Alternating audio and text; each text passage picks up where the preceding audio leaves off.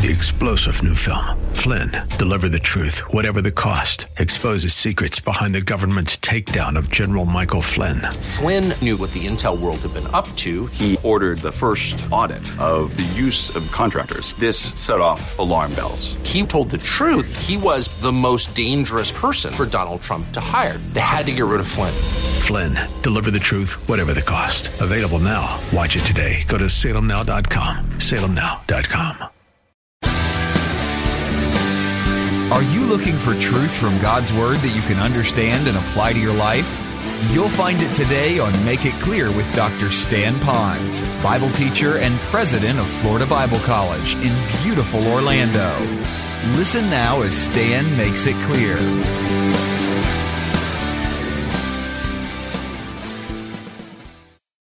We're coming to the end of the book of Romans. We've been on a long journey learning about sin and salvation and security and sanctification and God's sovereignty and the spiritual gifts that we have and how to serve one another. But now he's at the summation of his life.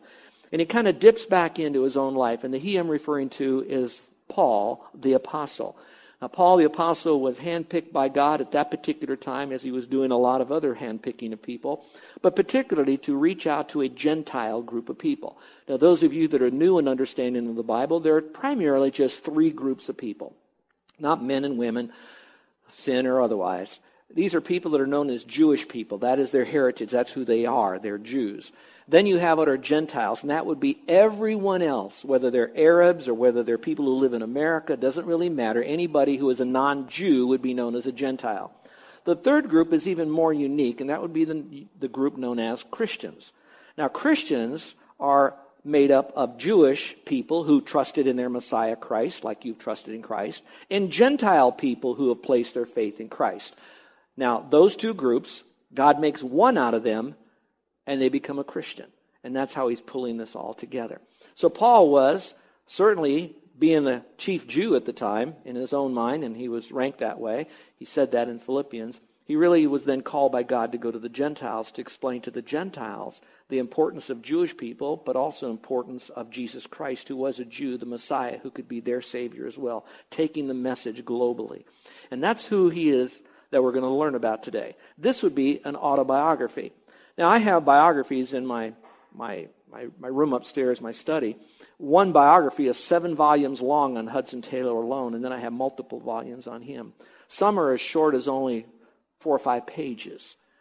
And so I want you to know this is not a long autobiography on the Apostle Paul, but it does allow us to read into his little journal, his diary, as he's writing these things down with the intention of sending that diary as a letter to a group of Christians like you and me in Honolulu, but there in Rome, not the Roman Catholic Church. The Roman Catholic Church was nowhere there or even on the horizon at that time. It was to a group of Christians in Rome at the church at Rome.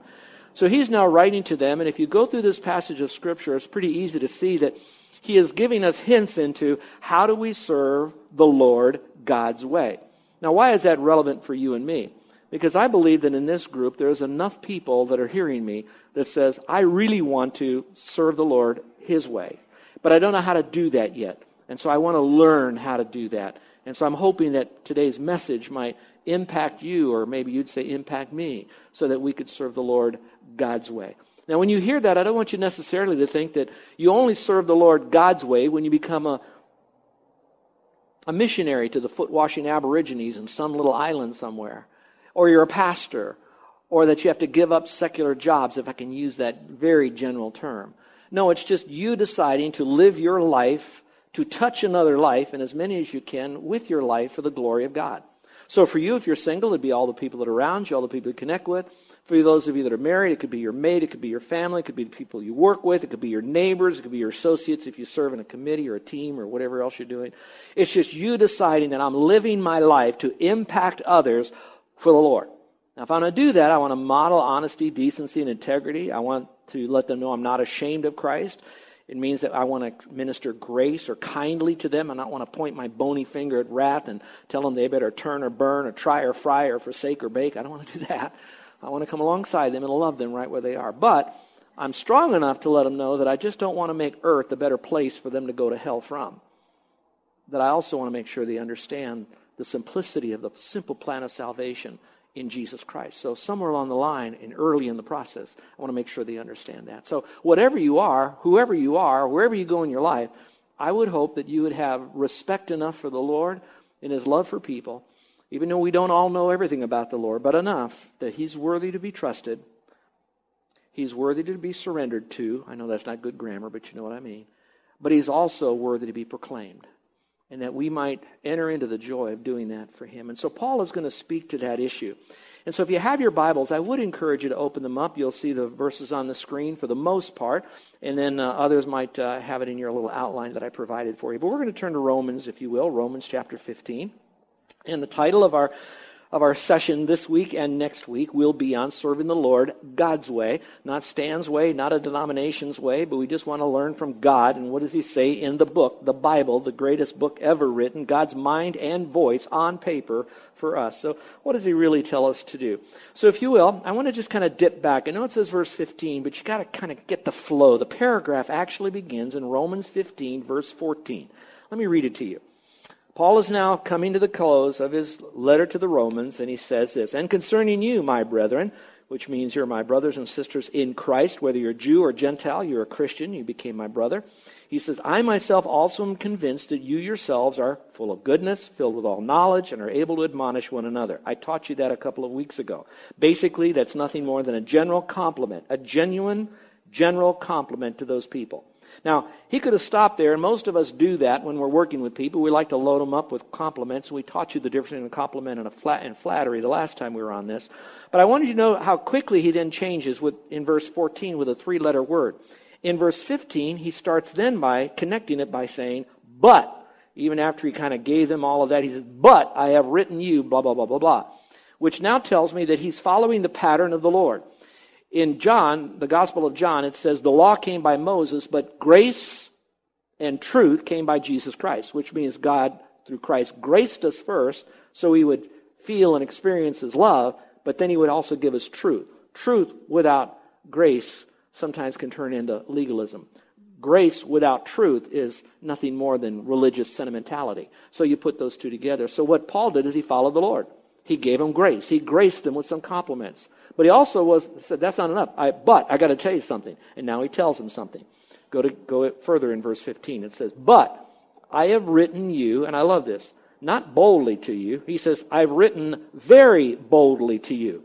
Now look up here for a second. I started my sermon by telling you that people have different personalities. I think he was a pretty dominant kid. He got out there and he, there were no flies on the Apostle Paul. So whether he spoke or whether he wrote, whether it was public or there was one on one, he was a bold dude.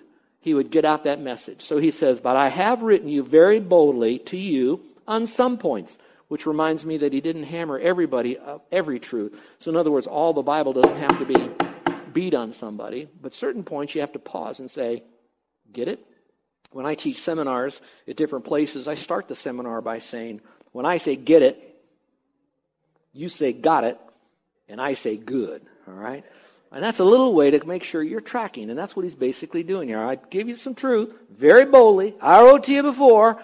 I want you to get it on some points. Then he says, why? Go on a little bit further. It's so cool. He says, to remind you again. Now, I'm so glad he wrote that, and he says that phrase often in his writings to his folks.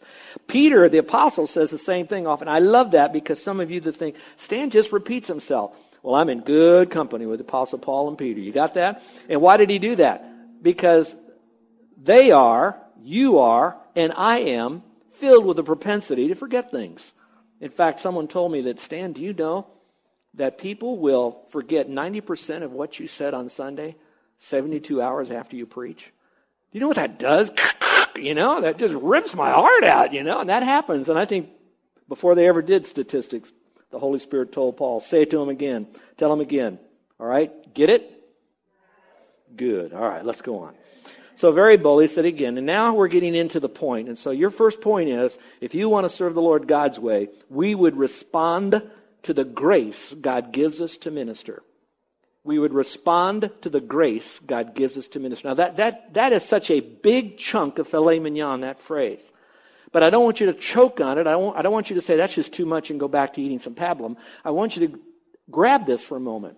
That means that whatever God has called you to do. So let's just start out. If you're a guy, you're a guy, you're a girl, you're a girl. So you live in your identity that way by the grace of God.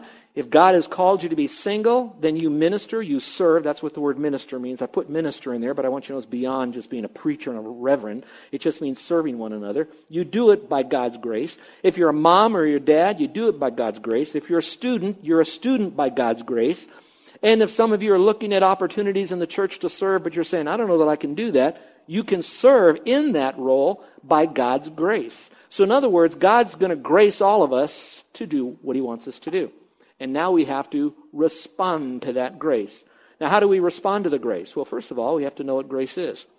A lot of different definitions of grace, but grace in this context means this grace is the ability to do what God wants you to do for His glory, His way. All it is is a unique enablement from the Lord. I like to say it this way God's, enable, God's commandments come with God's enablements. Whatever He has called you, wants you to do, you can do. You can tell the truth. You cannot lie. You can overcome those. You can overcome gossiping, whatever that might be. But you also can learn how to come alongside other people and add value to them in some measure. Whether it's actually teaching, preaching the Word of God, speaking to them the Word of God, or just helping sweeping, cleaning, picking up, helping, serving, whatever it is, by the grace of God. Now, that's the general term. Now, let's see how it worked in Paul's life because that's great, but did it work with Paul? Let's go back to the passage. It's cool.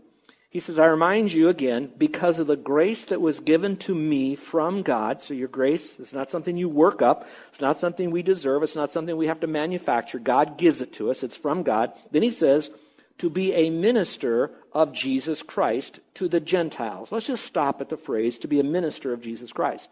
That means whatever you do, you are actually serving the Lord. So whether you're, you're presenting the gospel in the jungles of, um, uh, of the South Pacific, or whether you are serving in some simple job here of serving tables, I want you to know mentally you have to think whatever I am doing, I am doing for the pleasure of one person, and that is God. I serve him. I serve Christ. But Paul says for him, his main serving of Christ was in the area of the Gentiles. Yours might be to your neighbors. It might be in your workforce. It might be someone that's in your family. That's your little outlet for the grace of God to flow through you from Christ for his glory. Go back to the passage. All right, it goes on to say here to the Gentiles, ministering as a priest the gospel of God which is simply that salvation is by grace alone, through faith alone, in Christ alone, by the glory of God alone, because the gospel is good news, the good news of Christ dying and rising again. So you're giving the message that God gave his son so that we can have eternal life. So he was a priest of that. So he says, so that my offering of the Gentiles may become acceptable, sanctified by the Spirit unto the Lord. And oh, that is so special when you talk about that. So let's explain what we're saying here. I know that's pretty deep. Let me come up for air. I'll explain this and then show it how it works in your life. When he says that I'm, I'm a priest, he's not talking about a priest with a backward collar. He's basically saying that I represent in a relational way, like a priest would. I am taking that which could be known of God and I'm bringing him to the people. And then, like a priest would do, Old Testament is our illustration of the priest of the Old Testament, not of the Roman church. He says, I'm going to take the people now and I'm going to bring them to God. So my job is to have God in them shake hands with one another and hug each other and have that intimate relationship. I'm a priest doing that. It's all because of the gospel. I can do this kind of stuff because the grace that was given to me, hence I responded to that grace, therefore I was doing these things because here's what I want to do. I want to take those people that I've been ministering to, that I've given my life for, and I want to present them to the Lord as best as I can, fully sanctified, separated unto the Lord, living a life of purpose and meaning. So my calling is not just to make sure they don't go to hell. I want to make sure that they have a fully devoted life following Christ a holistic life inside and out for his glory. And that's what I want to do for the Lord. Now, that's in context. Now, how does that fit your life? So you're a daddy now. So as a daddy, God gave you the grace to be a dad. He will give you the grace to be a dad when you are a dad. And then when you get that grace, your purpose is I'm, I'm serving as dad to please the Lord. So how does a dad please the Lord as a dad? Because my ultimate desire is to have my sons have an, or, and daughters have an intimate relationship with God, whatever God calls them to do. So I want to present them to the Lord. So, a sense, I want you to see the kids that you have, whether you purposely, I got to be real careful because this is going all over, but whether you, you plan to have a child or whether you want to define that child as an oops baby, it doesn't really matter because God wanted that baby to be born into your life or you to adopt that child out of the millions that needed to be adopted or fostered. You now have that child for the purpose of now helping that child grow to the Lord. And that's your calling. Now, that's one area. I don't want to fracture you and get you go, you know, mind boggle with too much information, but if your whole life is given to the Lord, I serve him where I go, when I go, how I go, whatever, with whom I'm with, then your whole life has meaning. All of a sudden, you have an eternal perspective. All of a sudden, everything has real reason for what you're doing. Even when you go through the pits of life, I want you to know it's all purposeful. And that's what happened here. So if I want to serve the Lord the Lord's way, I have to believe this is grace. It's the power to do what God calls me to do. He's called me to do this, so He's given me the grace. It's not just to do it, it's so I could do it for Him and to bring the people that I'm trying to reach back up to the Lord as well. That's what He really tried to do, and it's so important. But I need you to see something else that really kind of smacks me. Verse 16, he says, he goes on, to be a minister of Jesus Christ to the Gentiles, ministering as a priest of God, so that my offering of the Gentiles may become may become acceptable, sanctified by the Holy Spirit. Wow, how powerful can that really be? If you go into verse 18, he says, I will not presume this on myself. So, what does that mean? So, we're going to go to number two now. If you get the grace of God and you're responding to the grace of God through the Word of God and the Spirit of God for the people of God that you're trying to minister to, like your family, watch what happens. There will be a kickback of a sense of fulfillment and fruit I'll talk to that in a moment. When you're really in the rhythm, like baseball players would say, um, on the bat that you swing, you swing it a certain way. You don't have the label on the top or on the side where it could break. You, you hit the bat in the zone. When you're in the zone of what God's called you to do, you will have a sense of, whew, there's a fulfillment there. You know you're in that zone. But I also believe there's going to be some fruit. And fruit to me is just, you're going to start seeing some results because that's what God's grace does. It humbles us, He gives us the grace, He exalts us. So the exaltation, in other words, you get put up, you, you see results, you see success. It's going to happen to you. That's the joy of serving the Lord. You, you don't serve a heavy taskmaster who's going to show favoritism to others and give someone else something that you don't get. Just get your eyes off those other people and just keep your eyes on the Lord, and He will reward you. And that's what's happening. But what then happens is it's very easy for us to get hoity toity. A lot of preachers do that. It happens all around. They lose sight of the fact that they're shepherding of God's people. They think they're great pulpiteers, especially if they have radio, TV, and they're writers and authors, and their crowds are so huge, all they see is a blur of humanity when they're up there, and a few people that are on their staff, and a few more that's maybe on their boards. And pretty soon, because they're doing so well, and you can't tell them anything different because they got it right, look at the crowds, they then can live by themselves, and that's where they get into trouble. And God reminds us the importance of humility. Now, pause for a moment. If anybody could have exploded into pride, it would have had to have been the Apostle Paul.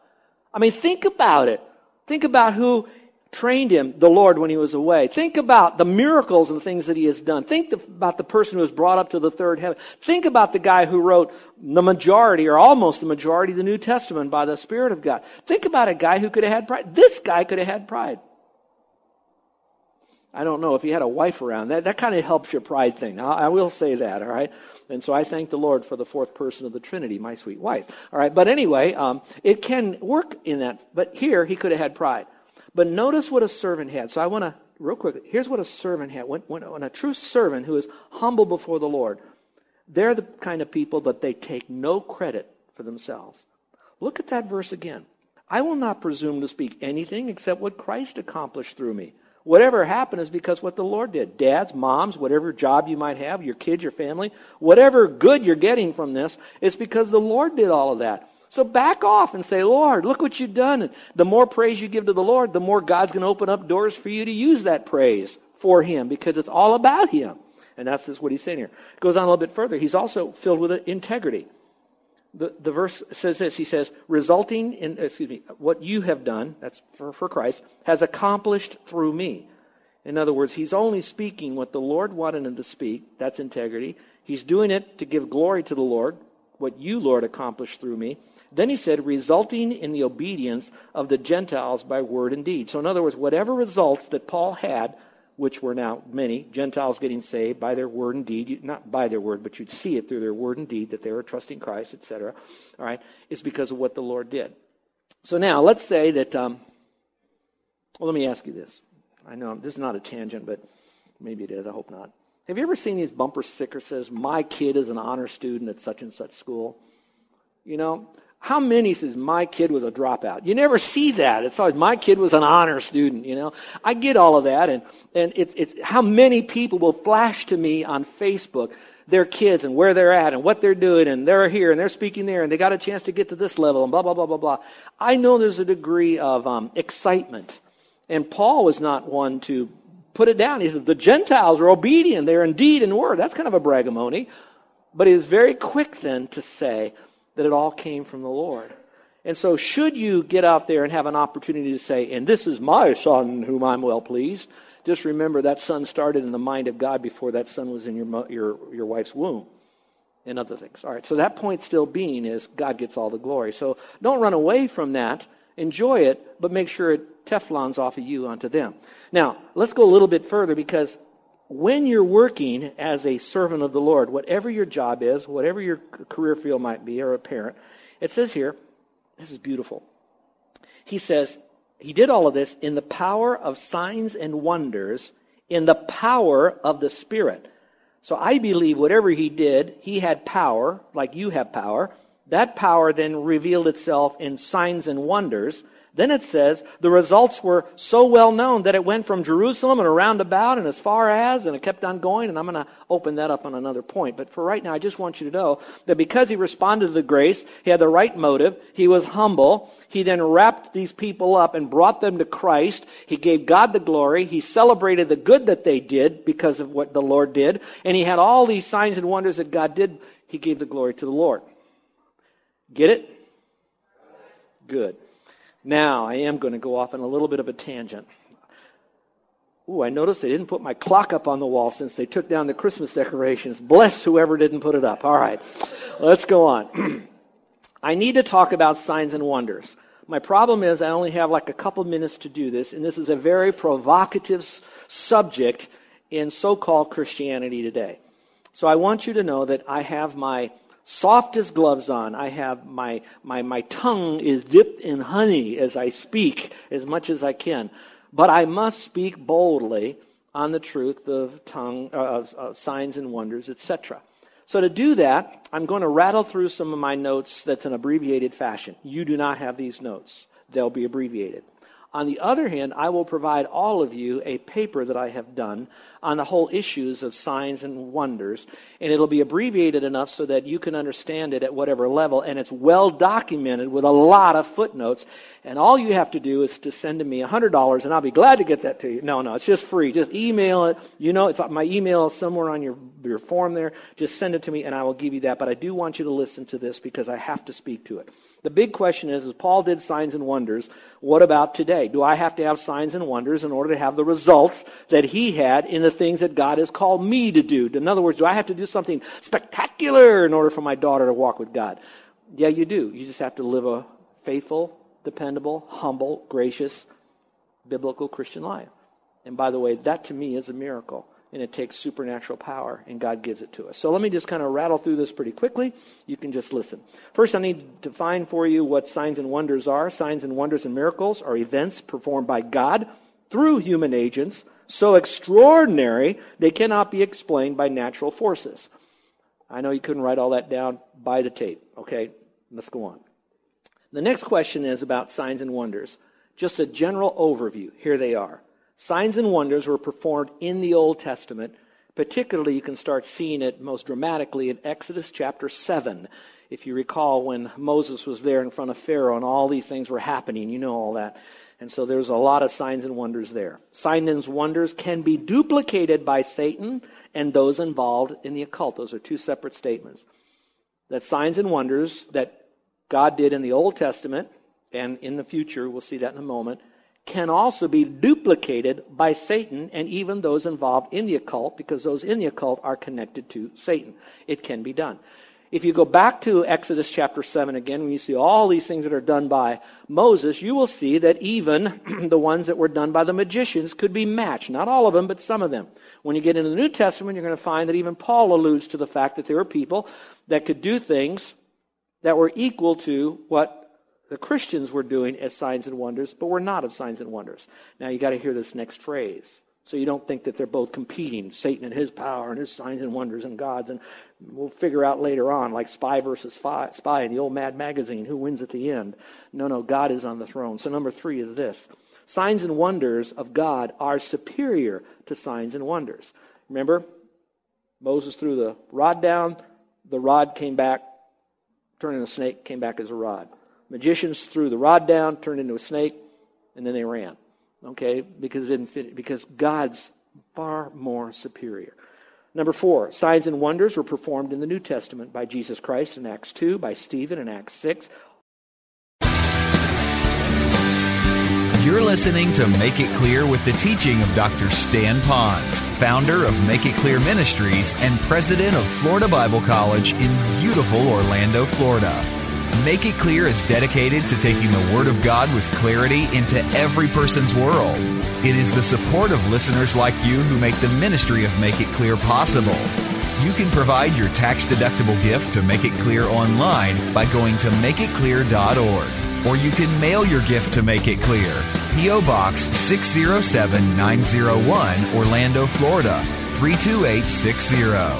Thank you for helping us make it clear. If you would like to have Dr. Ponz speak at your church or event, please send us an email at tellmemore at makeitclear.org. Thank you, and remember to make it clear.